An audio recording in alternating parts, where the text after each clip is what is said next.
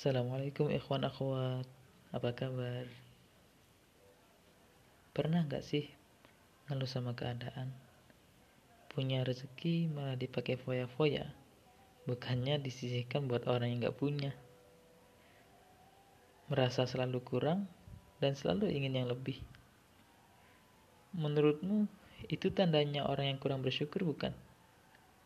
Kalau menurutku sih iya Tapi tahu nggak apa akibatnya kalau kurang bersyukur?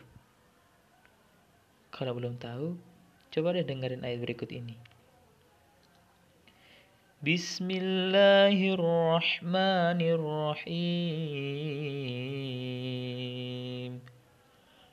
Wa idh ta'adzana rabbukum la in syakartum la azidannakum wa la in kafartum in إن عذابي لشديد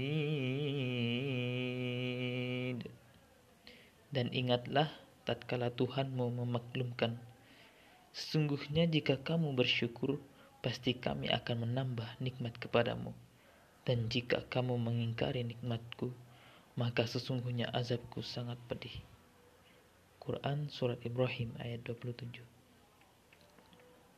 jadi, ini adalah pesan buat kamu, aku, dan kita semua. Bersyukurlah terhadap apa yang telah Allah berikan kepada kita. Jangan selalu merasa kurang ataupun mengeluh terhadap keadaan. Karena jika kamu bersyukur, nikmat ikru akan Allah lipat gandakan.